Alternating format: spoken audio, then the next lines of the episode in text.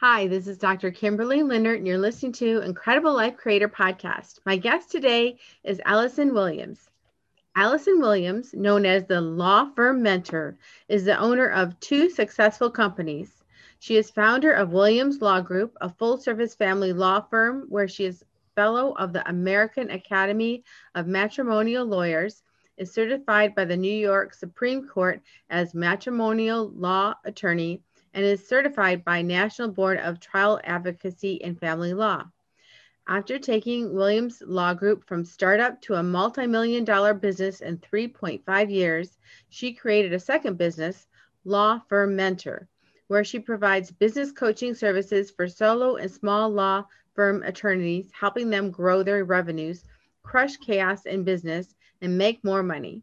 The business was born out of her success in business, including winning the Law Firm 500 Award, ranking 14th of the fastest growing law firms in the nation, being named a Stevie Award finalist for Female Entrepreneur of the Year in 2017 and 2018, being voted as NJBIZ's top 50 women in business, and designated one of the top 25 leading women entrepreneurs and business owners.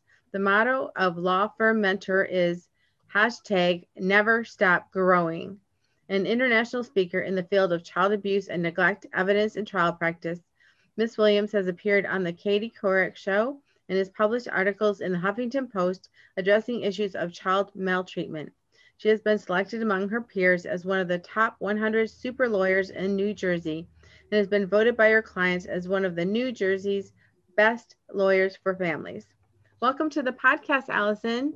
Thank you so much for having me, Dr. Leonard. I'm really excited to be here. Yeah. So you started out just being an attorney and then you went into all this, you know, business stuff and now you're helping people. And, um, you know, one of the things you speak on is, is dear to my heart. And that is, you know, keeping our children safe and protected. So thank you so much for what you're doing there. Thank you. So um, let's just start out so people can get to know you. Tell us about you, you know, maybe where you grew up, how you started out, you know, why did you decide to be an attorney and how you did so well that first three years? Uh, sure. So, um, you know, kind of starting out, I will be very candid that I decided to become an attorney for not the best reasons. Uh, my reasons were really centered on myself. I wanted money, power, status. I wanted to feel important. I wanted to feel valued. And I find that actually that's a common thread that runs through attorneys. We often don't express that, but oftentimes we come from some type of wound internally that says, I will matter when I arrive at, and I'm going to show people and I'm going to prove to the world that, you know, that I matter. So that's why I became an attorney. And because I was zealously pursuing this feeling of achievement that comes from having that title, having the status of attorney, and, and then being successful in your career, I was very driven in my career. So became a family law attorney in 2003, was a family law attorney, still am, for the entirety of my legal career. And uh, fell into doing child abuse and neglect work uh, when someone walked into my office had a case that nobody else knew anything about, and I was the youngest, the low man on the totem pole, and was told, "Here, go figure it out." So I did. Fell in love with that practice area because of the ability to help people, and it, for the first time, it started to be about others and not about myself. So built my career in that, and at some point, my career had burgeoned. I had uh, an independent book of business of about five hundred thousand dollars in personal referrals coming in, and I went to my boss and said, "Okay, well, you know." I'm bringing you half a million dollars. I'd kind of like a title other than associate. Uh, so we need to make that happen. And I got, oh, okay, let me talk to my other partners and get back to you. And when he got back to me, the answer was, well, we're going to take it under advisement. We're going to think about it. And I thought, okay, I'm more successful than just about everybody here. So this is not the place for me. So left, started my own business. Uh, me and 43 clients picked up and went down the street. and, and, I thought, okay, I know how to lawyer and, you know, I know how to take people's money and I know how to uh, pay bills. So like you just put those things together and poof, you have a business. And it wasn't quite that simple. so I went from being a 60 hour a week lawyer to being a 60 hour a week lawyer plus another 30 on top of it in business administration, hiring, firing, organizing, negotiating leases, managing contracts, you know, researching services. And, and I was absolutely exhausted. And I just, I, you know, trying to put all of it together was just a nightmare. So made a few bad hires and finally said, you know what, I'm just going to be my own secretary for a while. I just need the peace. Even if I have to work harder, I'd rather work harder by myself than than less hard with someone that causes me the stress of, of potentially um, putting my clients at risk, putting my reputation at risk. So I had a, I had let go on my staff and I had decided that I was going to be a secretary in the morning, a lawyer in the middle of the day, and a secretary again at night. So, you know, I kind of worked the 6 a.m. to 9 p.m. shift on top of a 45 minute commute to and from my office. Wow. And that was a little exhausting. Yes. Did that for about six weeks before I was at the point of complete total breakdown. I mean, I had to drink uh, five cups of coffee just to stay awake. And I was doing that several times a day. I mean, the fact that I was walking around like this didn't seem to matter. jittery energy. I was like, oh yeah, yeah, it's just part of the, you know, I'll, I'll work hard and eventually I'll get there, right? I'll get to the point where it's easy. And it never got there. And in fact, what happened was one day I had um, I had a full Friday calendar that was on Thursday adjourned, various different issues, people not available, courts not available. So my Friday came back to me, and I was so excited on Thursday. I thought I'm going to sleep late. I'm going to sleep till seven o'clock in the morning and I am going to leave the office at seven o'clock at night. I'm going to give myself the freedom of a 12 hour workday, which for me at that time was a light day. and that was the plan. And I wanted to get a few things off of my desk late in the night on Thursday so that I could enjoy my Friday and continue to work. And probably eight, nine o'clock said, All right, I got enough done. I'll come in in the morning and got in the car. So pent up on the eager energy of getting home to my bed to have a full night of sleep that I got there a little early, fell asleep in the car, and uh, I woke up about a centimeter away from a guardrail. Oh wow. so yeah, yeah, um, and I'm very honest with people that I did not move the car. Uh, you know, I woke up as the car was jerking to the other side of the road. That was, you know, God saving my life, and I hadn't at that time figured out why He saved my life, but He saved my life. So I kind of went through this spasm of anger of why are you doing this to me and why is why am I being punished and I'm just I'm just trying to do the best that I can. I'm just trying to work hard, you know, woe is me, like a lot of victim mindset. And just decided I didn't want to do it anymore. So I called as many lawyers as I could in the places that I really wanted to work and offered myself up. Got a got an offer for a partnership and was going to sign the papers where I essentially said, I can't do this. I, I started this business for some reason. I never wanted to own a business. So why did I get drawn to this now? And it, there must be some reason. So decided to keep my law firm, realized that I can't do it on my own. So I looked for help, found business coaches, and started to work with um, first administrative coaching and then mindset coaching on a higher level. And really just optimized not just my business, but my life. My life became remarkably better. And I started to enjoy my life again. I had gone through a very dark period. I'd gone through a very severe depression. I'm a recovering alcoholic. So I had gone through that part of my life where life was just bearable. Mm-hmm. And when I got out of depression and, and got sober, life became livable. And I was afraid for it to get too happy because I was afraid that that would be God's signal to knock me back down again. So I said, All right, I won't be happy, but I won't be miserable. I'll be okay and I'll get through this thing called life. And for the first time, when I started working with coaches, I didn't just live and exist. I started to breathe and fulfill and create and enjoy. And life became a passion and it became something that I wanted to pour myself into. And through that, I realized that I not just benefited from coaching, but I had a gift for it because I had already spent most of my career teaching, training, organizing. I've been on many stages. You know, you read my bio. I've been on TV. I've been in the news. Like, you know, so I'd done the things of how to educate people, and I wanted to facilitate that through a coaching process. So I learned how to coach, and then decided to share that gift with people through coaching lawyers so that they could get out of the misery that many of them feel when they own their own business and start to enjoy some of the fruits of their labor the way that I learned how to. Mm-hmm. Beautiful. So, wow, you really came through quite a, a journey and um, and now you're helping other people. So do you still you still have your law firm where you're helping families and then yeah. you're helping other attorneys? Yeah, so right now I'm standing in my law firm, uh, and Williams Law Group is still my baby. You know, we're located in Short Hills, New Jersey. Everything about me is licensed in New Jersey. I did uh, pass the New York bar and, and became licensed in New York, but I'm certified by the New Jersey Supreme Court in matrimonial law. I practice matrimonial law, and I really serve in the function of my law firm of, as a CEO. So in that role, I'm more of a mentor, a guide, and of course the the supreme manager, if you will, of this entity. But I also, you know, it only requires five to 10 hours of my week now based on how I have structured it and systematized it. And I teach those lessons to other business owners across the country. Yeah. So let's talk about systems because systems took you from what 7 a.m. to 9 p.m. work days to five or six hours now. Yeah, so systems are what I consider to be the the unsexy, sexy part of business. Okay, I love a spreadsheet like nobody's business, and I know that many people don't.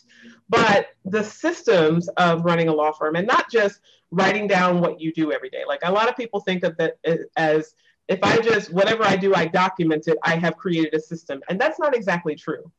So you have various different parts of a business. You have your marketing systems, you have your sales, you have your people, you have your your your service, what you provide. So in a law firm, that's the legal work that you do. You have the facility in which you deliver that, whether it's virtual or brick and mortar, and you have the money that is generated and how it's managed overarching. So you have these different parts of your business, and each part of them touches uh, other parts. So when you're marketing, you're generating leads for your sales department. And if you don't have that in sync, then you'll be driving a lot of people to the business, but they won't become clients. You won't have enough money. You know, you ultimately your business will wither and die. If you bring in too much, right? You start selling like a rock star, and you don't have the people to be able to do the work, then you're going to run the risk of committing malpractice or having a grievance because you're not serving your clients. So you have to be looking at all of it from kind of a helicopter's view. And each part of it needs to run on its own, taking into account all the other parts. Mm-hmm. And the only way that I have found to be able to do this, and I've talked, I've, I've talked about systems in many different places and, and talked to other people who teach systems, it's not just brain dumping and writing down your thoughts on how things should be done. It's really first documenting what is being done, and then it's re engineering it and creating a culture within your people where your people are engineering their jobs as a part of the system of their department in totality so that what ends up happening is you don't just come up with the way we do things you, you are always recreating the best way and everyone then learns that way who's doing the system so that people don't have to think anymore what do i do next? It becomes automatic. Mm-hmm. And you start to train in the automaticity of your business. And then your brain power gets to be preserved so that you can put it to what really matters which is the legal service that you're providing to people. So it saves time it saves money it saves energy it saves effort effort. You know it just creates a better work environment a better work experience a better customer experience and it creates more uh, financial resources for the business owner and for the people that work at the business. Mm-hmm. Yeah, so I have several questions about that. So, um, how do you get people's buy in to do this? And how do you keep them up to date on what they should be doing? Because I know sometimes people have these manuals, they have all this stuff. This is the way you're supposed to do it, but nobody looks at the manual everybody says we've always done it this way. So we're just gonna they're just gonna do it with the way they want to. How do you get the buy-in and how do you keep everything moving in the direction you want it to move in? Yeah so buy-in is all about selling you know and one of the things that i, I teach lawyers how to sell and it a lot of people when they hear the word sell they think i'm convincing somebody of something but that is not what you are doing. You are figuring out what matters to that person and you're offering them a solution to the problem so you have to first get people to recognize that there is a problem, and then you have to get them invested in solving the problem for themselves, mm-hmm. not for your business, not for you, right? It's not about you. We are all self motivated as human beings. And so, what is it that a person would value about solving this problem? For most people, it's I would like to not have to spend so much time on an activity. I would like to have more free time to be able to breathe in between tasks at work. I would like not to have chaos. I would like to be able to take off without coming back to a pile of work that has amassed in my absence that is going to overwhelm me when I come back from vacation or sick time or what have you. I would like to be able to enjoy the work more. I would like to be able to feel like the work is moving fluidly across my desk and I'm not like in a haze, crazy working like a slave, but I'm also not bored and not able to get work done because my mind is going everywhere else because there's only so much to do, right? So you have to get people's buy in by virtue of giving them something to buy into. And then keeping it going becomes a matter of involving people in owning their job. And so this is something that I tell people. Uh, I speak about this a lot about company culture. That if you look at studies about what what employees want in work, right? We we now know that most industry uh, reports will suggest that about 70% of the American workforce is disengaged at work. So that means they're there for the paycheck. Yeah. So how do you get people that are not there for the paycheck but actually care about the work? You can't convince someone to care about their work. They have to have something internal, their their intrinsic motivation, married to the extrinsic motivation, which you can control. You can control what types of incentives you offer people and put those two together so that the person is moving in the direction of what they enjoy about work. And what, what we have found in terms of what people need in order to get there is really autonomy.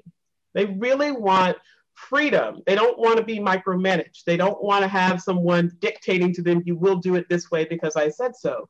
So you have to get people first to understand where they're making contributions, and you have to get them to want to make contributions on a regular basis. Mm-hmm. Now, that sounds intellectually simple, but it's not easy because a lot of lawyers, because of how highly regulated we are, we are very policed, if you will. We're policed by each other. We have an ethical obligation to do that. We have authorities that regulate us in terms of what we what will have us risk our license. And so we have to really be cognizant of that. And as a result, we often become control freaks. So it's got to be done right. We can't we can't miss dotting an I or crossing a T, and I can't just give it over to you. So I am not suggesting that you abdicate to your staff, but you have to delegate to them, and then you have to solicit their feedback. You have to have them give suggestions. You have to give them an opportunity to contribute because people, especially people that work in this field, do not want to simply be order takers or people who follow instructions. They want to make a difference. And the more of a difference that they're able to make, the more valuable they are to your business, the more that they will perceive that, and your gratitude for that will start to grow their resources. So they'll start to look for ways that they can contribute. They'll start to look to solve problems before they arise. And that then creates a lot of free time for the owner because the owner's not having to solve all the problems the owner is not even aware of all the problems. They become aware of it after the solution is created. That's a wonderful thing to be to have everything taken care of for you. That is that is just wonderful. So as far as just kind of uh, I guess you'd call it team building, do you have a time like once a week or once a month where you actually get together and everyone talks or contributes or yeah, so there's lots of different ways that you can do this. Uh, in in the depends on the size of your firm. So if you have a fully built out department and everything, you have a marketing department, a sales department, legal team, the legal team in different practice areas. If you have all of that commoditized or, or broken into pieces, you can have your departments meeting. I certainly recommend that you have lawyers and administrative team meeting no less than you know no less than once a week. They need to be able to fluently exchange information about cases so that cases are moving and so that you're looking for opportunities to give the best service possible to your clients. But even beyond that, as a firm, I highly recommend that the firm get together no less than once a month on the low end. So, depending on what you're trying to accomplish, if you're in high growth mode, you need to be meeting more frequently because you need to always be juicing the energy of the people that are there that we're in this together, we're creating, and you need to get people excited about that. But just in terms of cohesion and keeping your culture going, meeting once a month is a very good way of streamlining activity. And what you find is when you create a very small window of time where people are going to have the floor, that time becomes much more productive than if you are just casually stopping by people's desks and chatting on a regular basis. Because chatting does create some level of community, but it's not concerted activity. So, right now, a lot of law firms are in virtual space. So many of us have not been able to return to our physical offices or choose not to because of the pandemic. Uh, we're recording this in October of 2020. Yes. so there is still a global pandemic going on, despite what certain people have to say about that. Um, and so a lot of law firms are not physically all together. And so if you're virtual, you can do the exact same thing. You know, in my office, we have a Zoom meeting once a month. We call it the state of the firm. Mm-hmm. And we come in and we check in with each other. How is everyone doing? You know, what is going on? What projects are you working on? What successes are you having? We celebrate our successes on a regular basis, but we do it all together in one space as a firm when we come together for that mass meeting. And then you can also glue your culture together with little activities that you can do that don't take up a whole lot of time, but that can keep people smiling. So I have a business coach for the law firm. Her name is Ivy Slater, and she gave me a wonderful suggestion that we have implemented that I just love. It's called the morning motivation. Mm-hmm. So, in rotating order, we, we rotate by our first names. Uh, everyone takes a turn in sequence to have their floor in the morning and post into our Slack channel something that would motivate them. So, it can be music, poetry, pictures, uh, you know, limericks, uh, riddles, uh, you know, fun games. And we post this and then we engage with each other. So we have to stop and have a thought about what else, what someone else's positive moment is.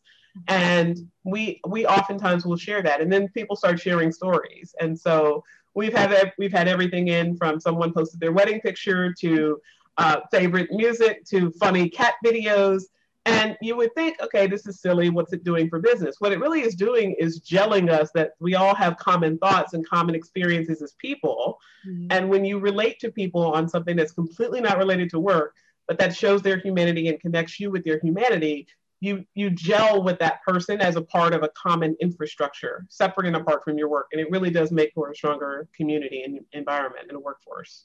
Yeah, I believe it would. And that is wonderful. wonderful that you're doing that. And um, yeah, I was going to ask you when you're actually in like a business type meeting.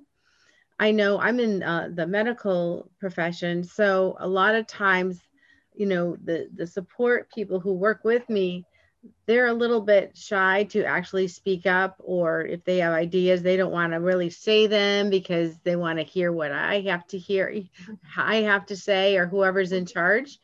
So, how do you get it um, an open forum where you know your your person who is um, I don't know who is in your uh, firm, but you know the people who are not as much an authority, like an, an mm-hmm. attorney. Um, how do you get them to speak and give show their ideas? Okay, so it is very challenging to do that for the first time when you put all of the I'll refer to them as status people, right? Uh-huh. All of the status people and all of the lower status people in one pool. Mm-hmm. The easiest way to start to build that is at the micro level. So one to one relationship. So the person that you directly supervise, you as their supervisor, engender that conversation by constantly soliciting their feedback. Mm-hmm. Now, the part of soliciting feedback that is most challenging for people that are in status positions is that you cannot judge the feedback of what you're hearing and you cannot be critical of it. So you have to get into the habit of soliciting it and just letting it be there. And if there's something wonderful that you hear, you can say to the person, Oh my God, I hadn't thought about that before. That's excellent. Tell me more. And you want to constantly reaffirm. And for the people that don't naturally give praise and positive feedback, I tell them put it on your calendar. put a reminder on your calendar to give an attaboy, attagirl, you know, on a schedule. And don't make it a schedule like every Monday at nine o'clock, you're going to say attaboy to somebody but put it on a schedule that's frequently enough that you are reminded to find something positive about the person that you're trying to build up into the role of giving you feedback. Now, everyone has to do that. So that means people that are very resistant to it, people that are very naturally praising, you have to have everybody on board with this. But when that becomes a culture, then the people who are not necessarily at the highest echelon of a business are able to come into a public space and already have experience with soliciting that and, and giving out that feedback. Now, once you put them all together, there might be further resistance because now I'm used to giving you, Dr. Leonard, my feedback. I'm not used to doing it in front of Dr. Smith, Dr. Jones, Dr. Jackson. Mm-hmm. So the community, when you come together, has to solicit feedback and you prompt people based on feedback they've already given. So you can say to your person, um, Stephanie, you had a great suggestion last week about the such and such. Why don't you share that with everybody now, the way that you did with me, so that they then start that process and then invite others to also bring their support person into the fold by reminding everybody that they had a really great idea. And then you'll start to see that the exchange of ideas is happening naturally because we are in the habit of listening to feedback, not judging it, not being critical, listening to it. And if other people agree that it's a good idea, then they start to give that positive reinforcement so that other people feel that it's a safe space to actually share their thoughts, even though they're not in the status role. Yeah, that's beautiful. So, um, you built your business quite quickly to a multi-million dollar practice. How did you market that? How did you make that happen? So, you know, in Law Firm Mentor, I teach this to to the lawyers that we work with. And, you know, really growing a business quickly is about getting more of what you are selling into your door, right? So it's about marketing and sales very simply. And marketing is about putting out to the out to the marketplace whatever it is that you are offering, and you have to do that in a very strategic way. So what I find most lawyers do is either they don't like marketing or they like one or two things and so they do those one or two things right? So they might enjoy networking. Or they might uh, they might love putting pretty graphics on their website so they kind of make that into their pet project and they say that i'm marketing. But the reality is marketing is never a one and done. Mm-hmm. so what i always tell people is every piece of content you create should, should have anywhere from five to ten additional uses instantly instantaneously available from the first creation so, for instance, right now, you and I are recording in Zoom a podcast episode. So, what are the uses for that? Well, the first thing is we're going to use it as a podcast. It can go into the various different podcast platforms. That's one thing. It can go on YouTube. Another thing. You can put it on your website. That's the third thing. You can blast it out in your email list uh, to people, letting people know about the episode. That's another thing. You can send it out uh, with a link on a postcard to local businesses that would need the information. Third, you know, fifth thing, sixth thing, I think that's six things. Um, you can have it transcribed. And then when you have it transcribed, you've got social media posts, you've got email marketing, you've got blogs, you have articles, you have many different uses for one piece of content. Mm-hmm. So if you look for a way to get to five to 10 different uses of every piece of content, then five pieces of content is not five pieces of content, it's 25 to 50 pieces of content. And if you generate five pieces of content in a month, you've generated 50 to, you know, 25 to 50 pieces of content every month. That takes, you know, half a quarter of a year, you've already generated hundreds of pieces of content, even though you're only producing five pieces of content in a month. So if I ask the average lawyer, how do you feel about the idea of producing hundreds of pieces of content every quarter? Their eyes kind of bug out, right? I don't have time for that. I'm running a practice. I'm, I'm in court. I've got I've got X, Y, and Z. But if I said to you, how do you feel about producing five pieces of content in a month? And we can break that down so that you do it all in one day. Can you devote half of a day to creating five pieces of content? Yeah, I, I think I could do that, right? It becomes more manageable. Mm-hmm. So you've got to create a machine of your marketing so that your marketing, as you are producing, you are not just producing those five pieces of content, but you are cross promoting them, you are repurposing them, and you are using them in multiple places. So the blog article I wrote last month becomes the Facebook article of next month, which becomes the LinkedIn article of the next month. And then that 25 to 50 pieces of content becomes multi uses. It becomes, you know, three to five uses off of that. So 75 to 150 pieces of content from that five pieces of content in a month. And that's how it spreads and grows and you'd be surprised. People don't actually, they read the content, they enjoy the content in the moment, but they don't remember the exact words that you use. So if I read your blog article in January, I'm not going to remember when I see your Facebook post in in March when that same message resonates with me. Mm-hmm. Oh, isn't this the exact same thing that she wrote about in a blog article two months ago? Right? right. So it's about building out that content calendar and creating it on on a loop, if you will. Then, when you get a lot of people knowing about you, you have to learn how to have engaging sales conversations, which is not about telling them how smart you are or where you went to law school or that you know the judge. Like those things matter to a very small portion of people who are narcissistic, status oriented people. most people are concerned about themselves. They're not concerned about you. They're meeting with you in your office. They already presume you have a law degree. They already assume that you know how to practice law and they have some idea, some thought that you have the ability to solve their problem. So your role in the consultation is to help them see that you can help them. And that's all about asking them powerful questions so that you can get to the heart of what it is they desire, what it is that is stopping them from getting it, and how, if they don't solve this problem now with your facilitated assistance, their situation is going to get worse. And when you make the conversation about them, you help them solve their problem just by thinking about it differently, and they immediately inure to your benefit. They see you as the problem solver, they see you as the source, and it's a lot easier than to create a business relationship. Yeah, you guys, it sounds like a law doctor. I mean, that's what doctors do. We say, "What what's wrong? Why are you here? what's yeah. going on?" And you know, once you find out what's going on, you can definitely help them. So, oh my goodness, that is so wonderful. And um, so, was most of your business built on social media? Is there, um, or is it more when you were out speaking and people got to know you? Um, I know when I had a private practice where I got my best patients, I, I had a therapy center. So where I got my best patients was when I went out and spoke. When I went out and spoke, I got a lot of people coming in and people who were already sold, if you will. Yeah. you didn't have to do much. They were ready to sign up when they walked in the door. So how did you get most of your people? So ironically, I built my uh, my lineage before social media became a thing and before uh, digital marketing became the, the explosive industry that it is now and it, it was in part very much what you're what you're talking about so i love being on stage and getting in front of people uh, is not just about getting in front of people who are your potential clients because as a lawyer you may or may not have the opportunity to fill a room to get in front of your potential clients even though some industries it's a lot easier than others like estate planning family law to a certain degree uh, but some industries, not so much. Most criminals don't say, hey, I'm going to go and hear the criminal defense lawyer that's talking down the street for the next time I commit a crime, right? So you have to be looking for people who can refer you those people. And that means not going in front of your peers, right? If I'm a I'm a personal injury attorney, I don't want to speak to other personal injury attorneys and educate them on how to do what I do. I want to get in front of people who can refer personal injury clients to me.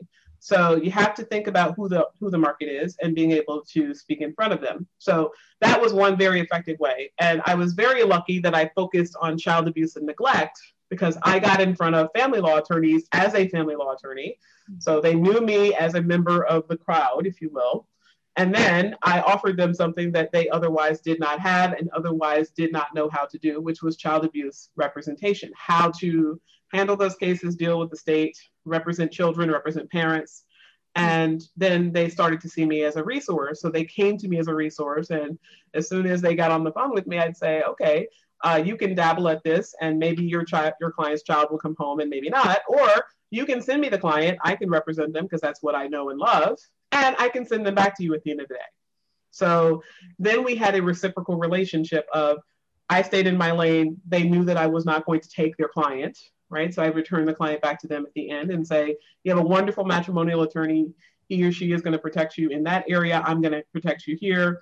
And there was a win win there. So you have to look for those opportunities. But in terms of just the marketing piece of it, I actually created my own little homemade WordPress blog before blogging was a thing. So uh, I changed jobs in 2009. And back in 2009, you could make a homemade WordPress blog for I don't know, $1.99 for you to like, buy the URL. And and what I found was I just needed a place to kind of put all of my writings because I would write about child abuse and neglect more from an intellectual release perspective than marketing. I wasn't using it for that purpose. But I started sharing with the bar my thoughts on on things and articles and then I started finding that people were finding it. So I, I created this blog almost like a portal of information, and the public started finding it. And then they would comment, like, oh, uh, you know, you had this experience in court. This is what's going on in my case. Can you help me? And many times I couldn't help them. Either they were too far away from where I was willing to practice, or they didn't have the money, but I could give them support, right? I could I could give them resources. I could refer them to what to read. I could I could tell them the questions to ask. I could say, I'm not your attorney. I can't give you legal advice, but from a mental health perspective, I highly recommend that you talk to your therapist about, you know, X, Y, Z. And what I would find is, you know, I would tell people how to protect themselves when they're seeking information and say, listen, don't make a public record of the fact that you're asking me X because the state could find that, you know. So I would private message people like, you know, here's how you can get some emotional support. Here's how you can get help with your substance abuse problem. Here's how you can um, create a stronger relationship with your children if they're in placement. And then I kind of became like the beloved source, even though I wasn't representing the people. So I got to do what I loved, which was help people with these issues in an indirect way. And then the word spread. So then they would refer other people to read my blog so that they could get the support and resources that they needed. And then people who could afford me would start to find it and say, oh, I see all these all these people coming here and posting comments and I see all these articles. So then I started to do it intentionally. I had a rule for myself. Every morning I'd wake up, I would not allow myself to get up and go to the bathroom until I rolled over, grabbed my phone, and put something quick in there about child abuse and neglect. So every morning I had a rule. okay. The first thing I want to do when I wake up is go to the bathroom. I would not allow that to happen unless I got my comment on my blog. And I would do that every day. So five days a week minimum. I didn't do it on the weekend. But five days a week, I would put that content out there and people would find me. And over a relatively short period of time. I started that in 2009 when I first moved to what was then my, my last job before I became an entrepreneur. And I probably kept it up for about a year and a half. Mm-hmm. And that generated somewhere in the range of over that year and a half, a couple hundred thousand dollars. Mm-hmm. So, not a small amount of money relative to what it was designed to do. It was designed to get me awareness and, and traction. And then it just happened to also generate clients for me at that time. Mm-hmm. Wow. So, and you're, and you're talking about the child abuse piece, and I would like to go there for a moment. So, um, let's say you suspect, you know, a child is being abused. What is what step should we take?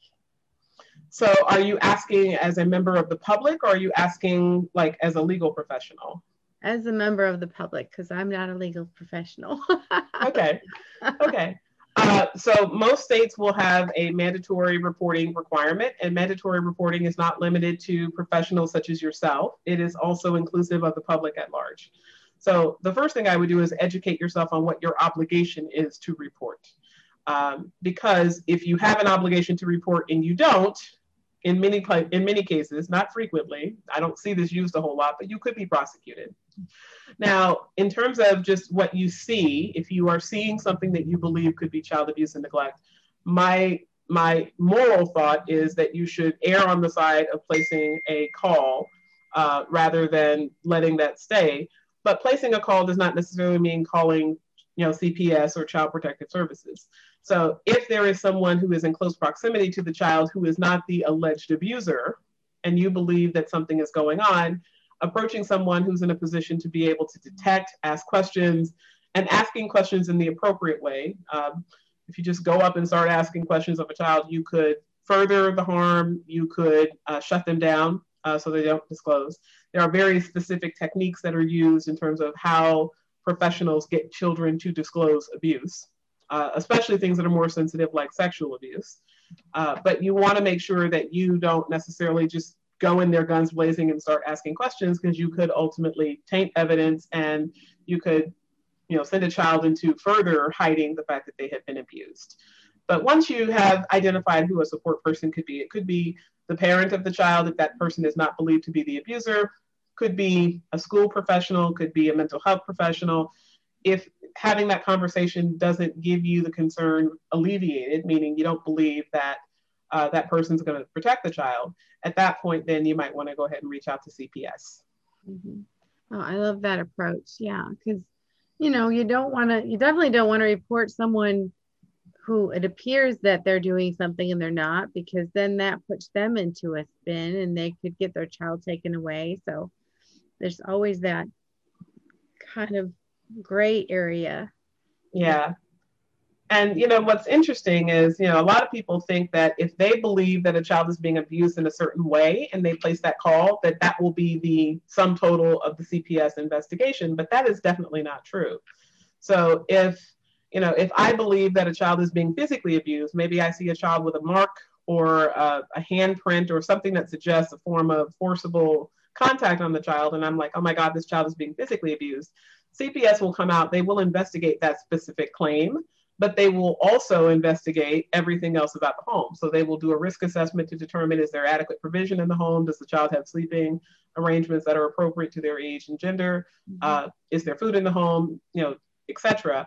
And they will also ask, they have to speak to the children uh, and they have to see any nonverbal children. So they'll ask questions about that. And, you know, if upon seeing a child, the child discloses something that suggests that maybe maybe they're not being physically abused, but maybe there's domestic violence in the home, uh, or maybe there is um, maybe uh, there's medical neglect. Maybe the child hasn't been to the doctor in several years.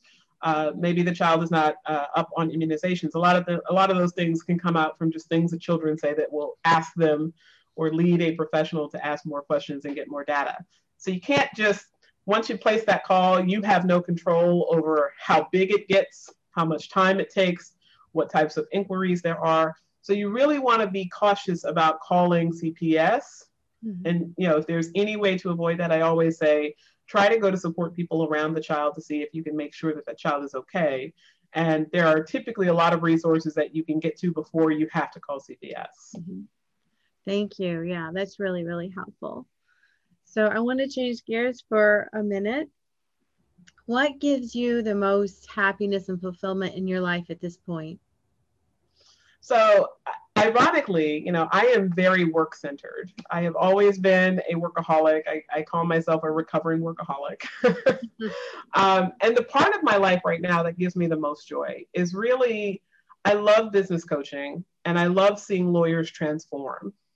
And the transformation isn't necessarily in making more money and having more free time. Those are the things that I promote that I help lawyers secure in their business, but it is who you have to become in order to run a more successful business, in order to lead people. You have to evolve out, out of a lot of dysfunctional patterns that we don't even see in ourselves. Mm-hmm. But those dysfunctional patterns that make us very effective at lawyering, such as arguing, needing to be right, being very competitive, um, you know, being authoritative. A lot of those tendencies that can make us successful in lawyering, you have to shift and evolve out of to be effective as a leader and as a manager who creates a workplace where people actually want to be.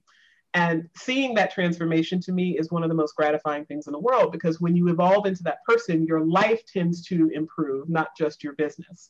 Because you can't be the super rock star leader, you know, emotionally intelligent person at work and then come home and be a completely different person. We can't turn ourselves on and off.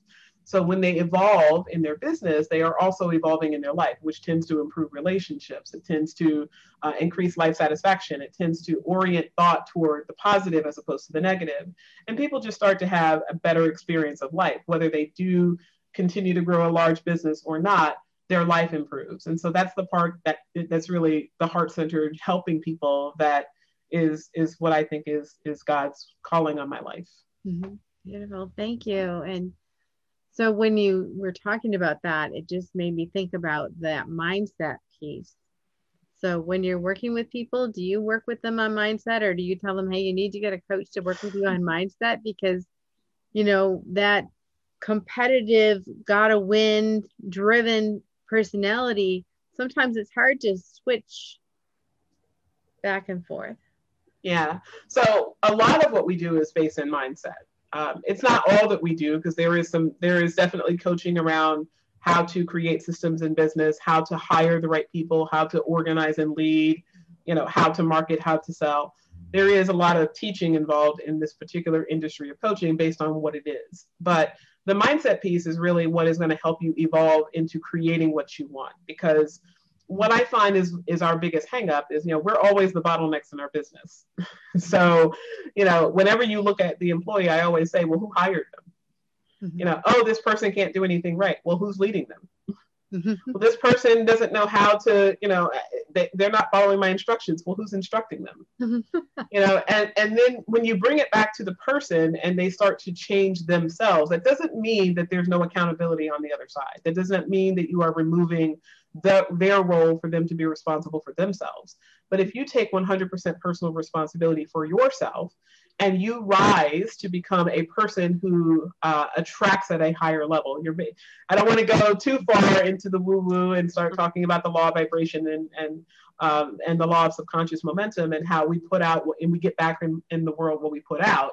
Mm-hmm. But that is a, a very real thing. And when people start to understand that, when they start to understand how they can manage their thoughts and manage their feelings, mm-hmm. and how they are not just beholden to whatever thought comes into their mind, they can make a choice to either adopt it or reject it and then reframe it. When people start to recognize that, they start to see how there are solutions to problems that they didn't recognize before. Mm-hmm. And they also start to reframe problems as opportunities.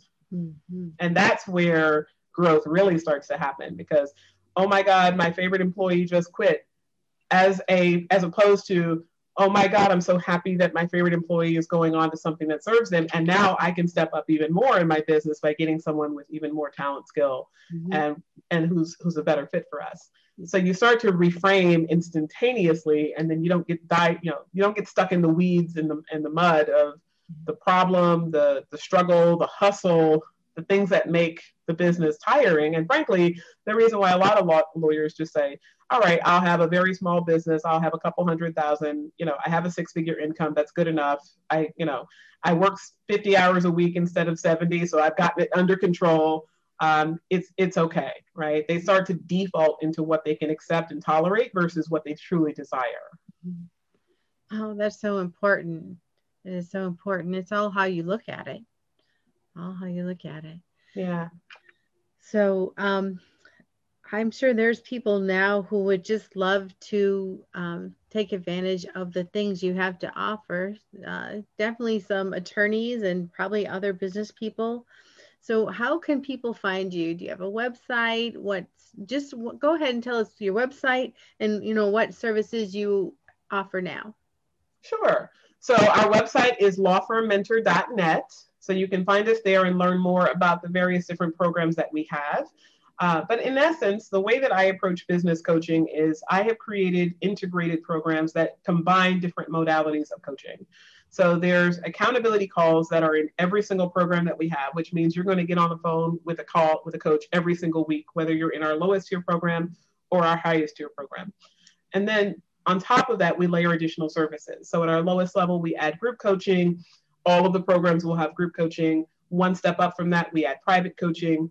And then at the highest level, we add CEO coaching so that as the business is being built and being streamlined in different processes, the manager owner of the company is also learning how to be a leader and learning how to extricate him or herself from the day to day stuff of managing the managers to really being a leader. And all of our programs also include access to our business retreats.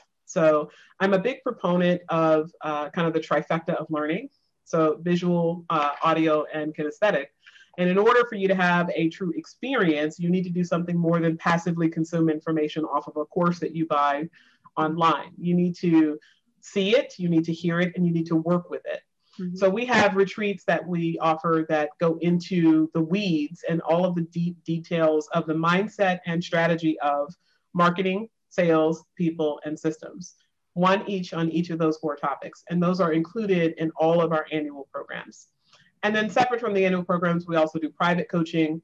So people that uh, just want to have an experience of working one-to-one with a person, we do offer that through Law Firm Mentor as well. I have a team of coaches and uh, full support. So you get the flavor of multiple people so you can see you know what works and different ways of framing things based on the different talents of the people we have here.